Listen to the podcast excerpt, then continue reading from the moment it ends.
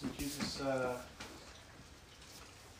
well, in, in chapter 9, uh, I'm sorry, I'm a little tired today, but bear with me, we'll get there. Um, so, yeah, so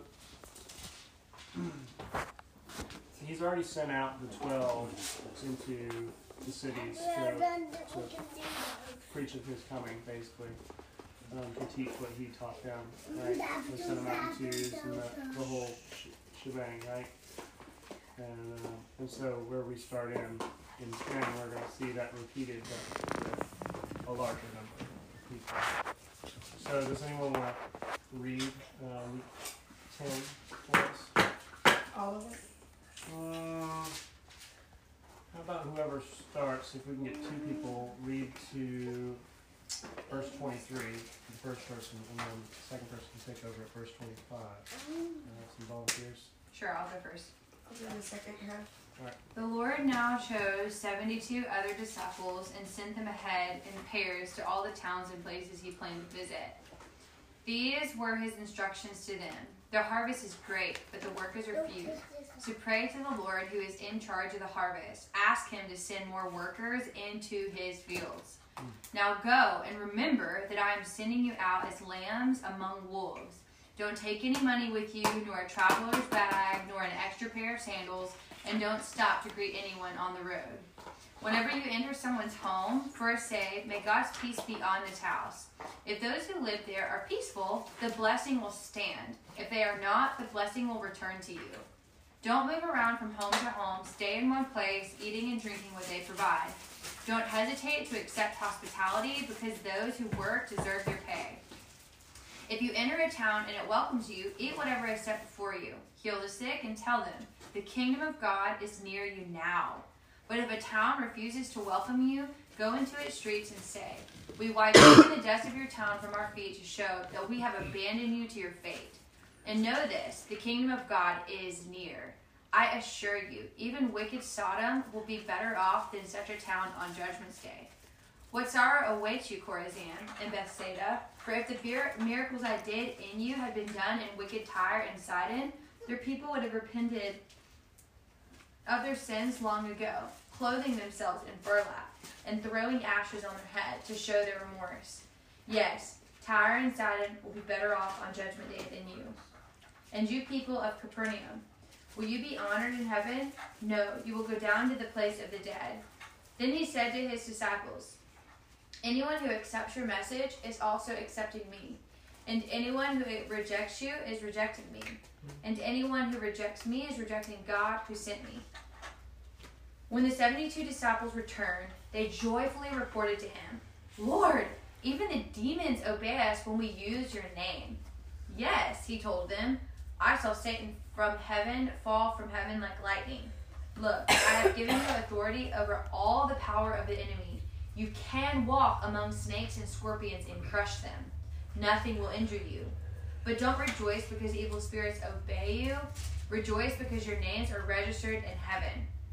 At that time, Jesus was filled with the joy of the Holy Spirit, and he said, Father, Lord of heaven and earth, thank you for hiding these things from those who think themselves wise and clever, and for revealing them to the childlike.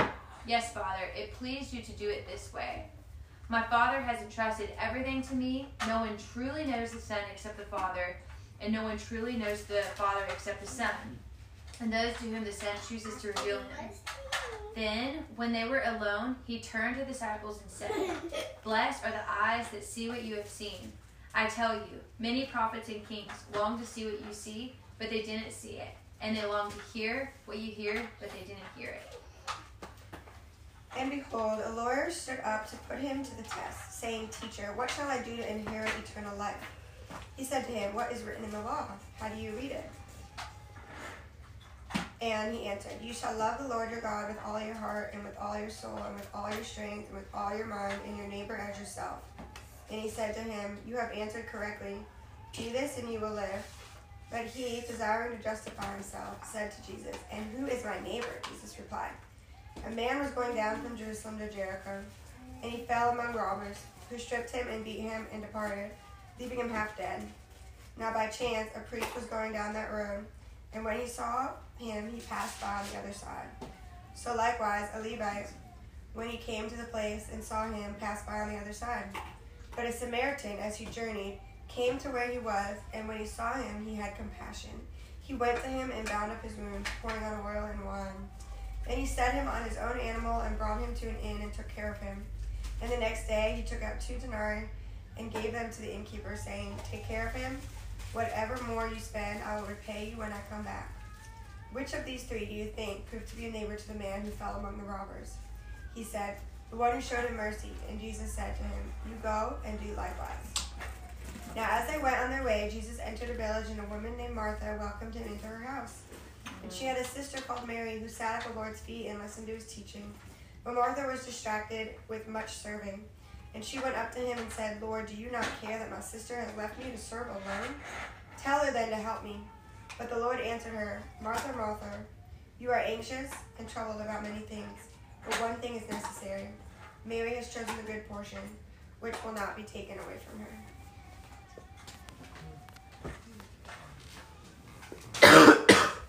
So, um, we're kind of going to do like a head, heart, hands, but I want head for us to focus on what are we learning about God and what are we learning about people.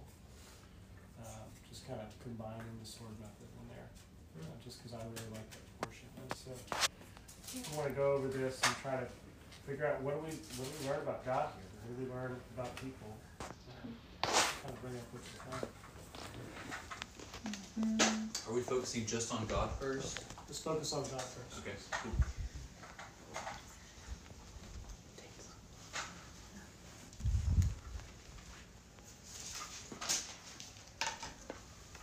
Well, Jesus is the Lord of the harvest. Yes.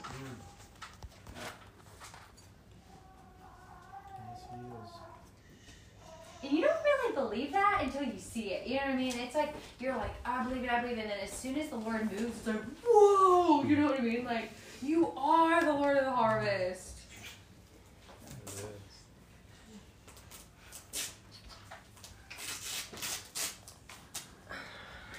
So we see him repeating the same method that he uses with the disciples when he sends them out two by two. So tells me that the Lord values accountability. He wants us to go out there and back up. Yeah, we learned that God wants to use us, Yeah. right? Like, uh, it's not just yeah. Jesus wants to use just normal people to heal the sick, uh, and proclaim the kingdom. He was literally yeah. I don't know. It's just interesting because he was literally on Earth. He could have done all of this himself, Yeah. but he chose to include people in it. Are we doing the whole chapter or just the beginning? Sorry, I missed We're doing the whole thing. But we're doing head. Mm-hmm. Um, yeah, I'm kind of thinking like the whole chapter. It's like Luke. The, it's heavy on the first side of like going out to the harvest, so that's doing something, caring for the like the downtrodden, and showing mercy. But then like the end of it is like hedged by rest, so, like resting in the Lord. So mm-hmm. it's almost like Luke. It, what I learned is like yeah, this fear was leading Luke to like remind us not to be too like work heavy. Mm. but just- Yeah, I think I think what we see in that is what is what is it that the Father values, right? And He values our attention, um, you know, our faithfulness and our attention. We see that in the harvest, and we see it when we are looking to Him to learn from Him and try to seek His face.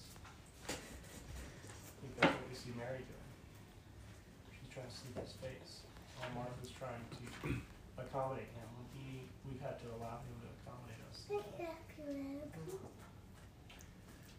We see that Jesus has authority over all demons and even Satan, and that he can give, uh, it appears, as many people as he wants to, he can give authority over them, Mm-hmm. whether it's 12 or 70 or 72. He has the authority to grant authority. Yeah. But then whenever he sends people with authority, it's as if he's sending himself, Mm. Which is then like the Father is mm-hmm. there himself. It's kind of like a weird. Hmm. He who hears me, hears you, hears me. He rejects, he rejects me, and the one who sent me. So it's just pretty cool what his authority carries with it. That's just like a pretty crazy thought to think that. Yeah, when we're proclaiming the kingdom and someone rejects us, they're rejecting Jesus. Yeah. Hmm. And the Father. Yeah. Also, it just kind of gives you, man, you don't feel that like, oh, it's, it's not me they're rejecting. They're really rejecting God. Mhm. It can feel very discouraging when someone rejects you. Yeah. It's encouraging. Yeah, and I think the devil gets in too, and he's like, mm, "You didn't contextualize your gospel enough, or you weren't gentle enough, or," and it's like, no, like, mm, it really is a simple process when God chooses to move. I was gonna say that, um, you know, God sends us into sketchy places, unprepared. Like, you know, He literally says, like, "I'm sending you out amongst wolves, and you're a lamb." and I don't want you to bring anything. You know, and then similar, like when this man is taking care of this half dead human, it's like that's not clean. That's a messy situation that could entangle the one helping him. So I just, I really see God being like, I'm sending you forth into chaos. Hmm. Good luck. And I think in that too, it's like what God commands us sometimes makes zero sense, like rationally, in like the sense of our like what logic is in our world. Mm-hmm. You know, like this doesn't make sense. Why would you not? If we're gonna send us into wolves, give us some weapons. Give us something. Yeah, I mean, he did. He gave them a weapon of you know his truth and his word. But um, and then like you know, there's like you said, the good the Samaritan. Um, it makes you know I think I know I feel convicted of like walking like kind of ignoring or being like the bystander of something going on because it's too complicated it's messy but what God wants us to do doesn't make sense to this world. It makes sense to him. And it requires us to trust in him. That's what he wants us to do. But, For me, it brings to mind um, just the, the picture that you paint of God sending us into messy places reminds me of them sailing into the storm um, with the disciples on the boat. and when they're, they're out on the sea and the storm whips up and they think they're going to get swept away, but you know, Jesus is there with them. and He's like, Yes, and what? I control the storm. I am the storm. That's the answers to me. And that chaos that he's sending us into, he's sovereign over too. Uh, you know, called that trust and faith. And, uh, he do that. He delights in our turning to him, our attention, our reliance. I'm also see that. Um, sorry. Um, verse 20, uh, he's um, like speaking to like, you know, basically like pride, you know, do not rejoice in this, the spirits are subject to you. Rejoice that your names are in heaven. So like he wants us to be grateful versus be prideful. Yeah. Um, I was just gonna say too, like not only do we see that Jesus is the Lord of the harvest, He's the King that we proclaim in the harvest. You know, we talk about the kingdom of God coming near. And obviously, we're proclaiming a king of that kingdom, which is Jesus. Um, but also, like with the um, Good Samaritan parable, you know, you just see Jesus as a good teacher. He knows he knows our hearts. He knows what we need to hear for our hearts to be corrected. Yeah, the use of like story and parable to really pierce. Um, my head has some curiosity about uh, in verse like 17, like they're able to cast out the demons, but back in chapter 9, they weren't able to cast out the demons. Is there any like Wasn't it I- these guys that had gone out and were preaching in his name, but they hadn't? Um, don't think it in was verse disciples. nine forty, it says, "This man comes, uh, part where his son is like, uh, possessed by a demon, and he just says, I begged your disciples to cast it out, but they could not.' Mm. And then, Interesting. I guess they grew. yeah, I mean, my first interact, my first thought is like, you have to spend time with Jesus to have the authority. But then, I mean, they're his disciples, so I don't know. That was that was kind of my first thought. It's just, Also in verse nine one, it's they he had already given them to uh, he had already given the twelve authority to cast out demons. So now he gives it to the seventy two. So it just seems like what you're talking about, Lindsay, is maybe a special scenario. yeah, is verse forty not? Is it like not the twelve? I guess maybe It is the twelve, but it seems like that's just a special case. yeah. They had authority to cast out demons, and apparently they did. But maybe this is one where they Next just couldn't. level. Yeah, exactly. I would also say it could be a pretty unique situation too. Uh, in chapter nine, Jesus had just told them that he was going to be crucified, and they didn't have really a category for that. And so I think they could have been very shaken up in their faith in that moment. Mm. Um, and just in general, yeah, there's something very specific about that demon. It was different. Um, but whatever it is, they seem restored here for some reason. So. That's cool. That's a good question. Also, like, I mean, like God gives and God takes away. You know, just because somebody has the authority, like if He gives you the authority to do something once, doesn't mean that you have the authority to do it the next time. You know, it's not just assumed that the authority remains because it's not from us anyway. Yeah, Um, it's been a delegation. I think we grow in skills, you know, as well. It's just like you- you're given something and like you have to develop it. I don't know if it's so much that they grew in skills, but maybe they grew in trust In faith. Yeah. and faith. Both and. Yeah. Maybe, yeah. I'm just kidding. Um, I think uh, some, I, I noticed something in the parable of the Good Samaritan that we learn about God. I, I see, you know, I, so I see the picture of love that God paints, right? But then I think a lot of times we approach this parable thinking about what is our response? What are we called to do? We're called to love this guy on the side of the road, right? And, and to the depth that Jesus talks about this this is love this is the depth of love right but it struck me um, the other day i was thinking about it and Jesus is the Samaritan. that loves us completely we are the ones that walked by right we were the priest and the levite but jesus jesus was a samaritan and he picked us up and he went all the way and, uh, and so, yes, we're called to love like Jesus, like Christ, but this is also something we learn about God. His love is complete, it's thorough. So, I wanted to share that.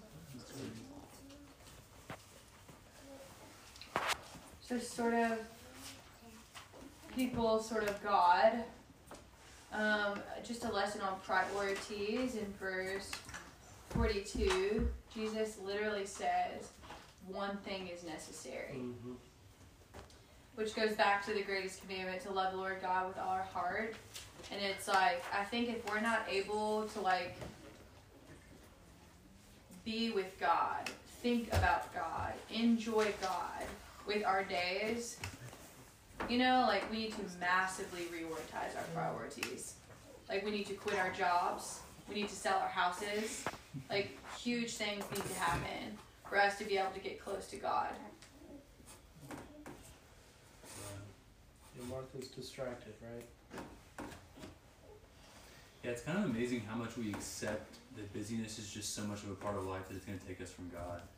But it's like, why do we, why do we accept that? Why are we putting up with it? Demons? Yeah. we deceive ourselves and we're thinking that's okay. yeah. defeat it. Hmm.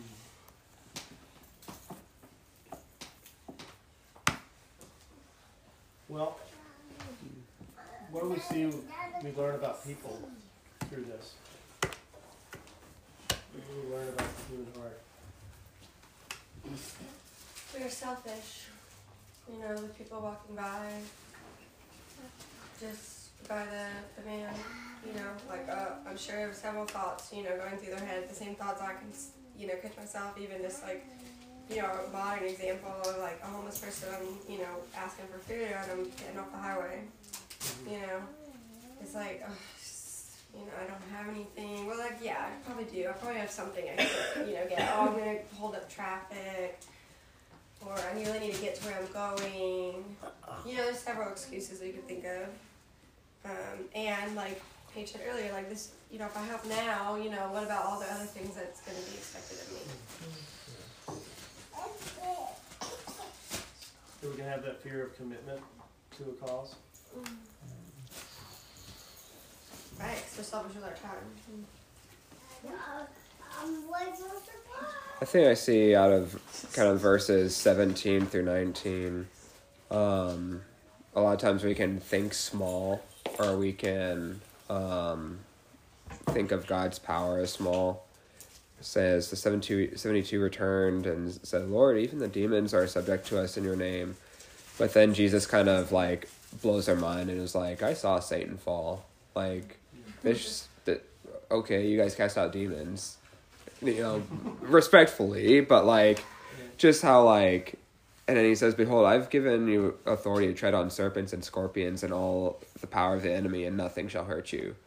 Like, we just we kind of get focused on a small thing, or like we think of God in small ways, and we don't see God's full power. Um, so I think just kind of, you know, as a reminder for me to. Uh, see more of God and see more of what He can do and uh, have faith in that. And they continue to act surprised, you know, despite Mhm. everything they've seen. Mm-hmm. All the healings and miracles he's done. And, you know, you did this, you know. So I think that it's just like we're quick to doubt what he said Yeah. and sort of forget that Jesus can perform miracles, big and small. I think we also, uh, in that same vein, we we like take for granted or forget that our names are written in heaven. Like that's like pretty amazing that our inheritance when we die is eternity with Jesus. That's just pretty amazing. Um, yeah. To uh, without looking at the Good Samaritan as an example to follow, because that's actually not the point of the parable. Uh, the point of the parable is that people want to make themselves righteous. Uh, it says, But he, desiring to justify himself, said to Jesus, And who is my neighbor? And then Jesus replies with this parable. Yeah. So, you know, it shows me that we need the teaching of Christ in order to be right with God. Otherwise, we're going to try to be right with God or righteous by some other way, uh, by some other means. Uh, but we're, we're bankrupt and we need Jesus as our righteousness. And we need Jesus' teaching to, to make us righteous too. So I think it teaches us about man that man uh, tries to be righteous by himself or by his own doing naturally.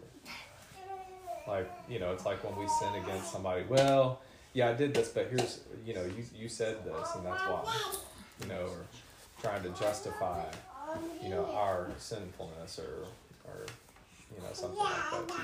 So natural.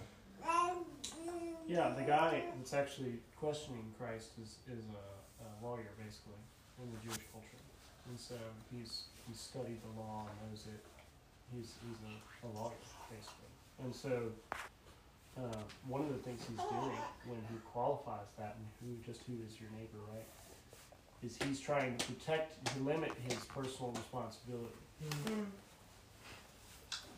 Using the law though. Exactly. We do the same thing. Like we're like, even what Katie just said, I've done it all the time. It's like, oh, the light's green. Yeah. That's what the law. The law says I gotta go. I can't help this person on the side of the road now. Yeah. Right. And so we use the law. We use these man-made boundaries to free us up from loving other people. We justify ourselves in doing it. I was gonna say that God sends us to dangerous places, but not alone. hmm That too. And with the Holy Spirit. Yeah, that's besides his presence that's already with us too. Three by three.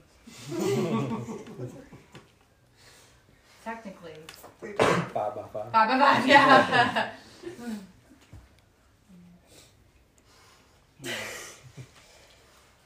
Uh, I see that we need, you know, I, I feel that we need that accountability as people, as humans, struggling with our flesh, even when we're out in the harvest, especially when we're out in the harvest. I think God, knowing our hearts fully, builds that into His plan, right? I mean, He doesn't do anything without purpose. Mm-hmm. And so, you know, the model we see Him set up for them to go out into the harvest, I think teaches us about the heart, that it needs that accountability. Yeah. Just like being with the Wilbers, man.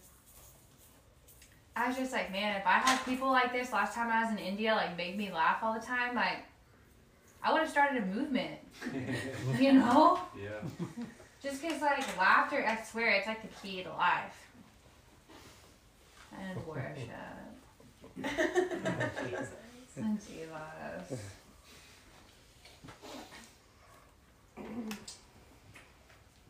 Actually, oh, I do I see something we could backtrack on to God that we missed. Um, is that you know He goes before us in the harvest. Says a lot, um, yeah, says a lot about Him and His sovereignty. Wow. He also comes after us. Mm-hmm. I think that's helpful when we sow seeds and we don't see anything. It's like, and the Lord comes after us. Yeah. Think, like, those, like, who reject the Lord, like, He is very upset about it. I think it's important that we see that, you know, like, whenever that people are rejecting the message, like, we need to feel His, like, grief and anger at their hard heartedness, you know? Like, woe to you, woe to you. Um, you know, and, and really, and I mean, you know, there are certain men in Ohio that a part of No Place Left movement, and they would straight up tell people like, "Hey, we want you to know, like, we believe Jesus Himself has stood before you today, and that you're rejecting Him." Wow.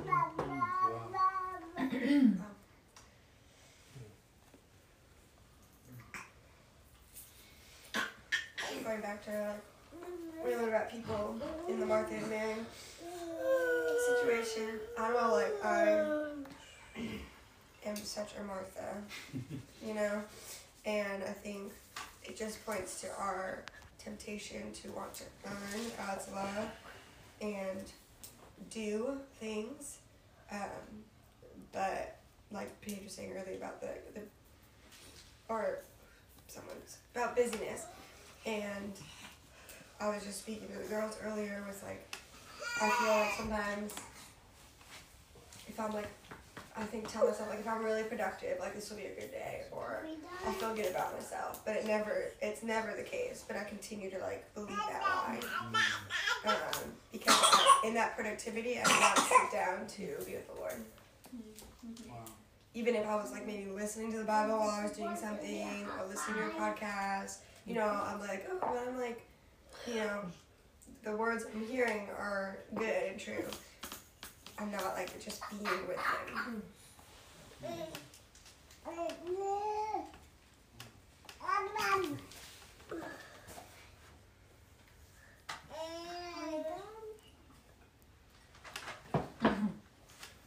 I think what really stands out to me is just uh,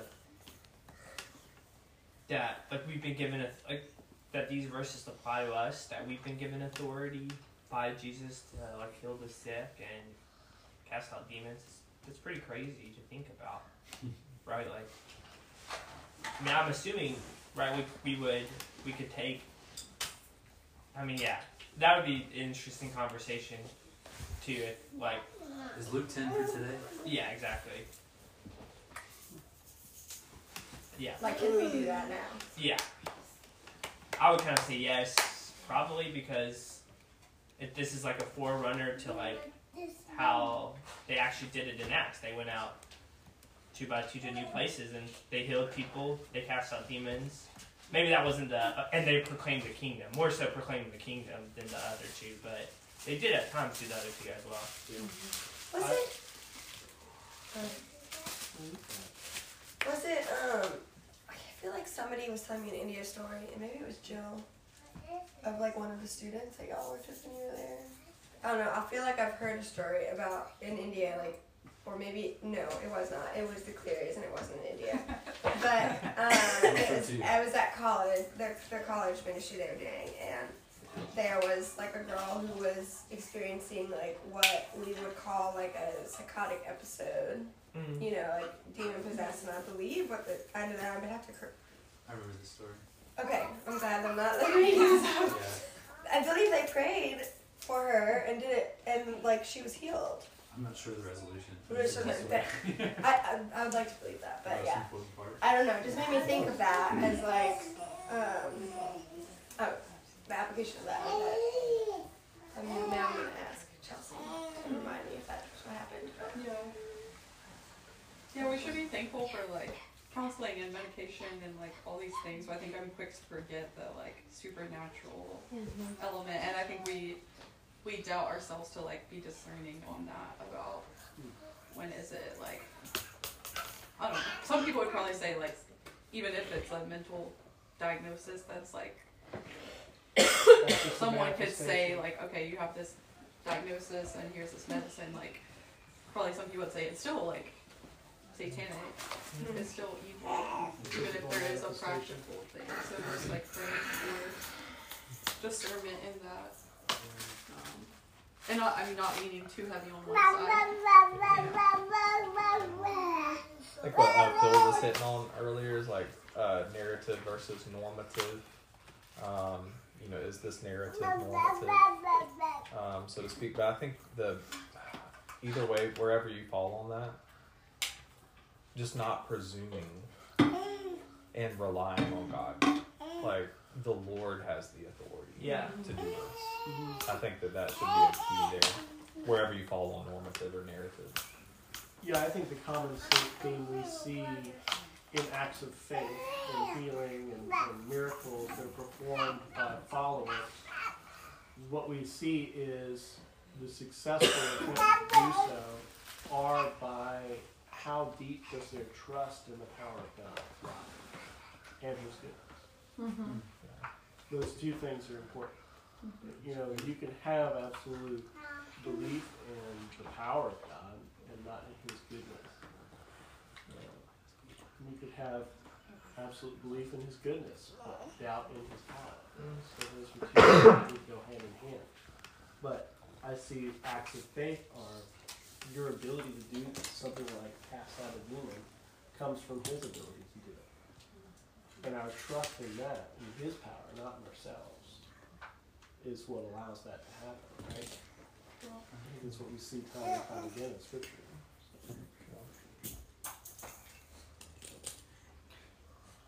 So our abilities lie in His abilities.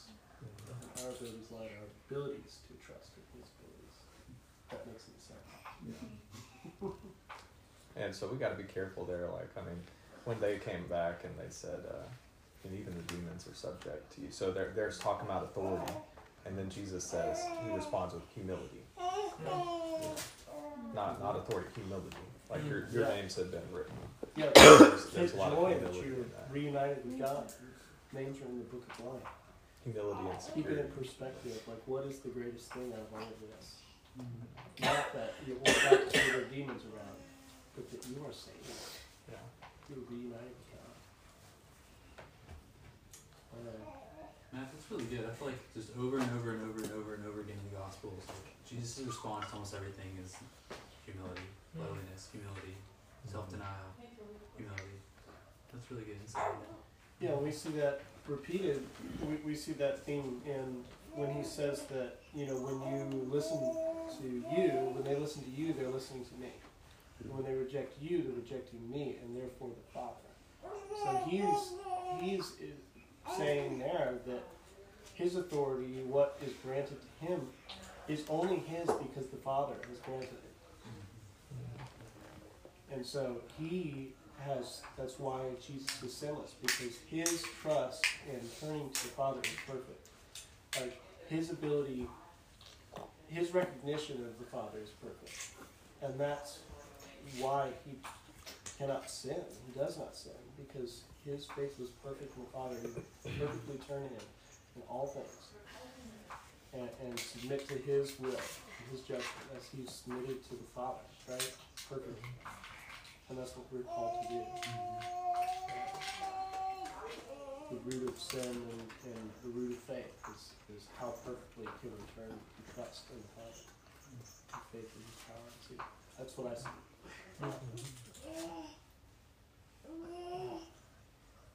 Okay, well, how does all this make us feel?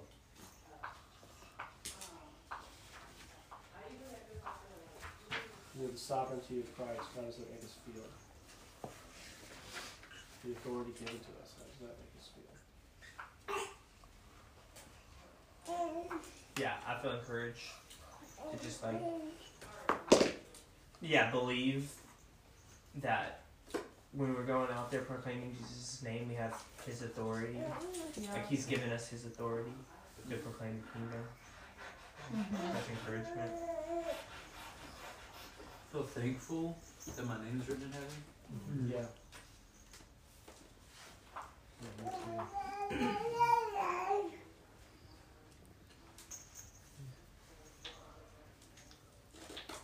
I feel encouraged that, you know, that he is going before us. That he's preparing, you know, the way the Spirit comes on these houses and, uh, you know, their hearts are marked by the Spirit. You know, their responses are preordained. I mean, whether or not Christ or, or the Spirit opened their hearts to receive Christ, recognize Him, and therefore recognize God.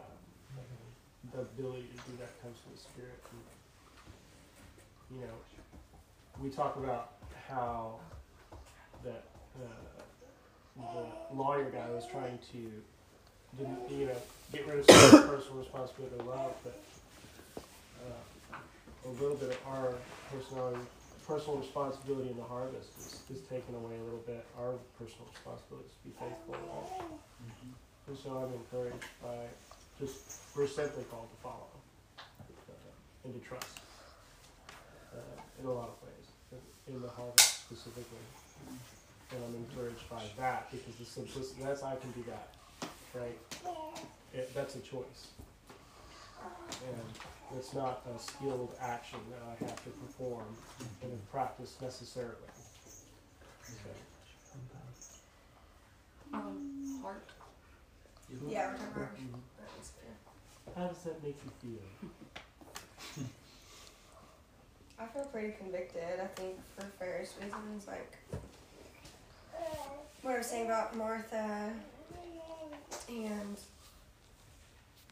you know how the Good Samaritan shows compassionate. Like I like to say like, yeah, I'm a pretty compassionate person, but to people who it's easy to show compassion to.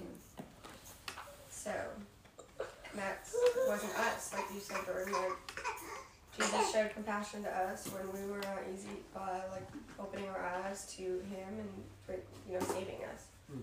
through our faith and through His grace. So, um, but also like you know, a lot of times when I feel convicted, uh, it's accompanied with shame. But I feel like at the same time, I just feel grateful that you know, verse twenty three and twenty four, like our eyes are. He has chosen to open our eyes to see Him and to hear Him. Uh, yeah, I feel convicted by verse 21 that Jesus rejoiced in the Holy Spirit. Like, I think it's easy to, yeah, forget to both ask for the Holy Spirit's Holy Spirit's help, but also to like yeah, give him credit when things happen. So um, that's very convicting. I feel encouraged to rely on the Lord, like whether that's praying to the Lord of the harvest or um, depending on Him in the harvest as we're proclaiming, or uh, relying on His authority, or uh, just like rest resting in Him. Um, as far as uh, Martha and Mary, you know, we're resting in Him, I like yours. relying. It's good.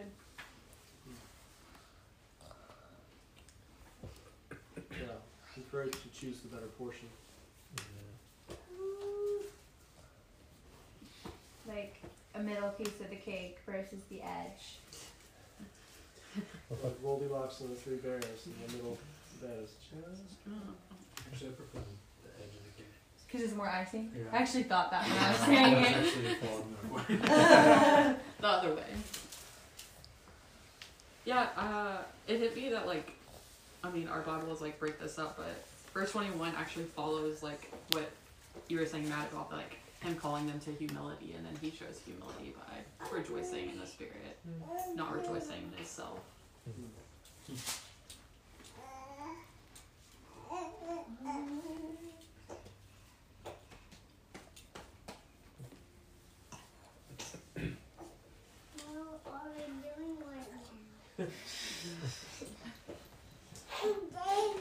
Especially loved.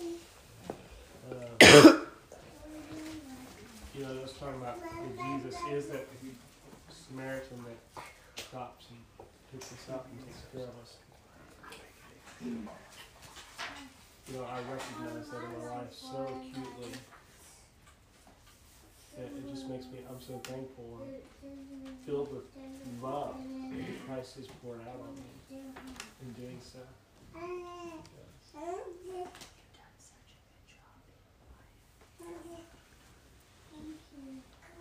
And I, and I feel, you know, convicted to try to pour out the same love on others, and, and that my heart is not called to that to different different people in my life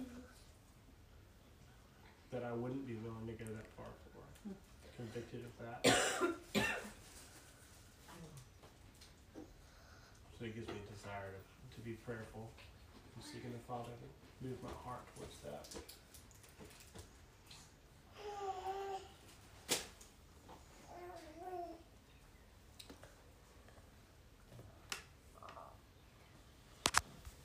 Uh, so, you know, we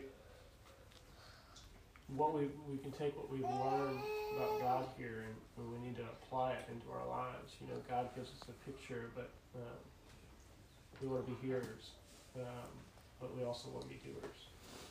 And so, know, how can we apply what we've learned? What are some practical applications we can put in our lives going forward in the week and months ahead with this?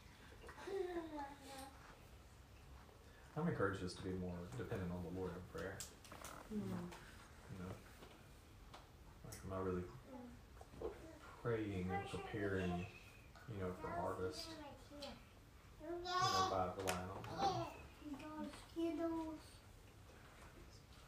Yeah. Yeah, absolutely. Good that reliance. hmm I think that's an excellent response. I think that's. I think we should just still stick with Luke 10 stuff. I mean, I think it's really tempting to be like, man, this doesn't work in the U.S. It doesn't work anywhere.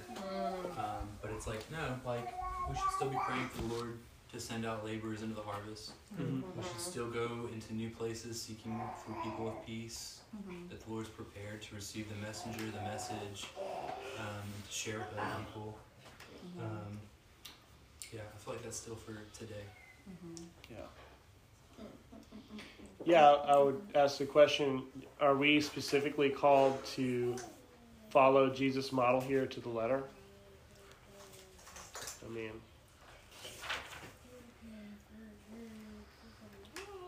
and I would say no. Um, I, I would say no because the trap that the Pharisees and scribes fell into is that they sought to fill out the letter of what was prescribed. And I believe that our calling is to look into the heart that Christ had, the intention that he had, and each detail that he does, setting up this plan, setting out this going forth. What is his heart in these things? Um, I think that's what we're first and foremost. That's why he came is to tell us to follow the heart of God's will. God's will, his heart, and the rules that he gave us is give us opportunities to be obedient and submit to him um, and recognize him. So What would you say the heart is in Luke 10? in Luke 10, I would say the heart is to trust in him in the harvest. So, and then that accountability measure, the two by two, when he tells them, forsake, you know, don't bring anything you don't need. You're going to be totally relying on the houses um, that you go to, and therefore totally reliant on me. Right? So he does that on purpose there. And then he gives them clear, clear ways to recognize, you know, you know, a house that's willing to accept his news, you know, so the way he prescribes that, we are called to recognize receptiveness. He's saying that that exists in the harvest. Receptiveness exists in the harvest, and we're called to recognize it and move on to where is ready, that he's prepared accordingly. You know, we're not we're not necessarily called to beat on a door until it's ready.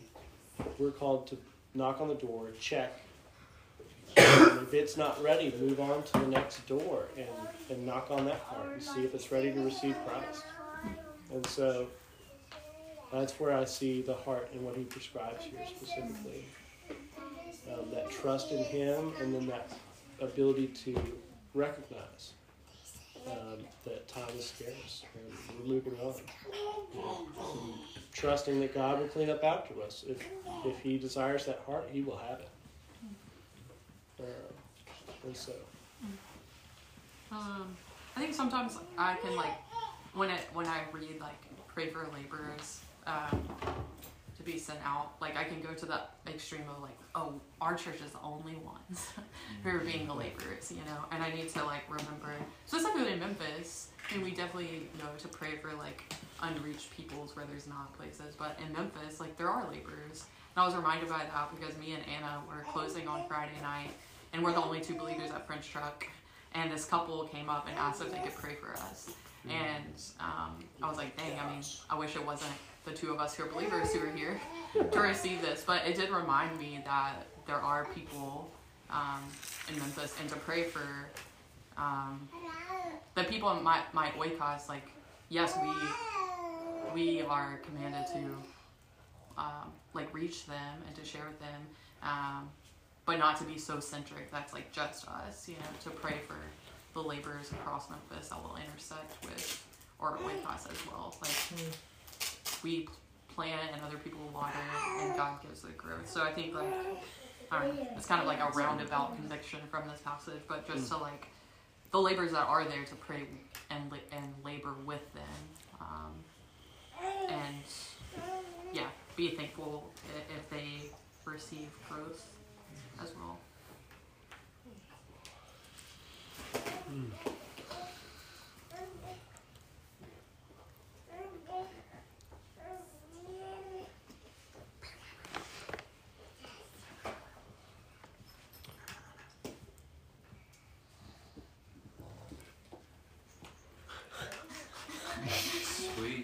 well, I was gonna, I was just seeing if anybody else had anything else, but um, yeah. So I also see, um, you know, an application, you know, with Mary and Martha, right? Um, so you have Martha is preparing for Christ's visit. She's trying to tidy up the house. She's trying to cook the food, get everything ready, and what she has decided is good. She thinks that the best way to serve Christ in that moment is to start preparing things and getting these things ready. And so she has to, chosen to distract herself from the best thing with maybe a good thing. What she's doing is good, but is it the best thing? and so there's an application here where we need to be looking for what is the best thing, the good, better, best, right? We go back to, I, I guess uh, Chelsea is the uh, the originator of this. I don't know. I'm sure. I'm sure Scripture is the originator of this, but that good, better, best. You know, not just you know, is what we're doing. Is it distracting us from the glory of the Lord? You know, is it making us distracted from His face, or is are we beholding Him? Are we at His feet, ready to see Him, just wanting to see Him, behold Him in glory? Uh, Mary has chosen the better portion there, and so we want to choose that better portion. Yeah, so that's that's it. Any any extra thoughts anybody has? That burning I within would them. just like to say uh, what you were hitting at earlier about like the letter versus the spirit. Mhm. Um, I would say we just have to be aware of pragmatism in the sense of Yes. if I do this, then this result will happen. Mm. Yeah. And we have to be careful of that. So it's like as we're as we're obeying the words of Jesus, once again we're relying on the work of Jesus. Not like if I do this, Yeah. then this is gonna happen. Mm-hmm. But God, if you do this, if you grant the authority, if you open up hearts, if you're going before me, if Yes. you're with me, if you're going behind me, if you're causing the growth, Mm-hmm. Father, if you reveal the Son, and the Son, if you reveal the Father, Exactly. then this will happen. There's the You know, so it's just that reliance as we're out and sharing, and you know. So just once again, I was just reminded of reliance. Like we're not going to treat the words of Christ apart from the work of Christ. Yeah. It's not just like letter versus spirit. It's dependent on the spirit, dependent on Christ as we're, uh, you know, obeying the words of Christ. Yeah, the letter is, is worded specifically for a reason. Yeah, right? Um, all right, so it's pretty much 12 now. Yep. Um, is everyone cool to stay after for another 30 or 45 minutes for the third third? Okay,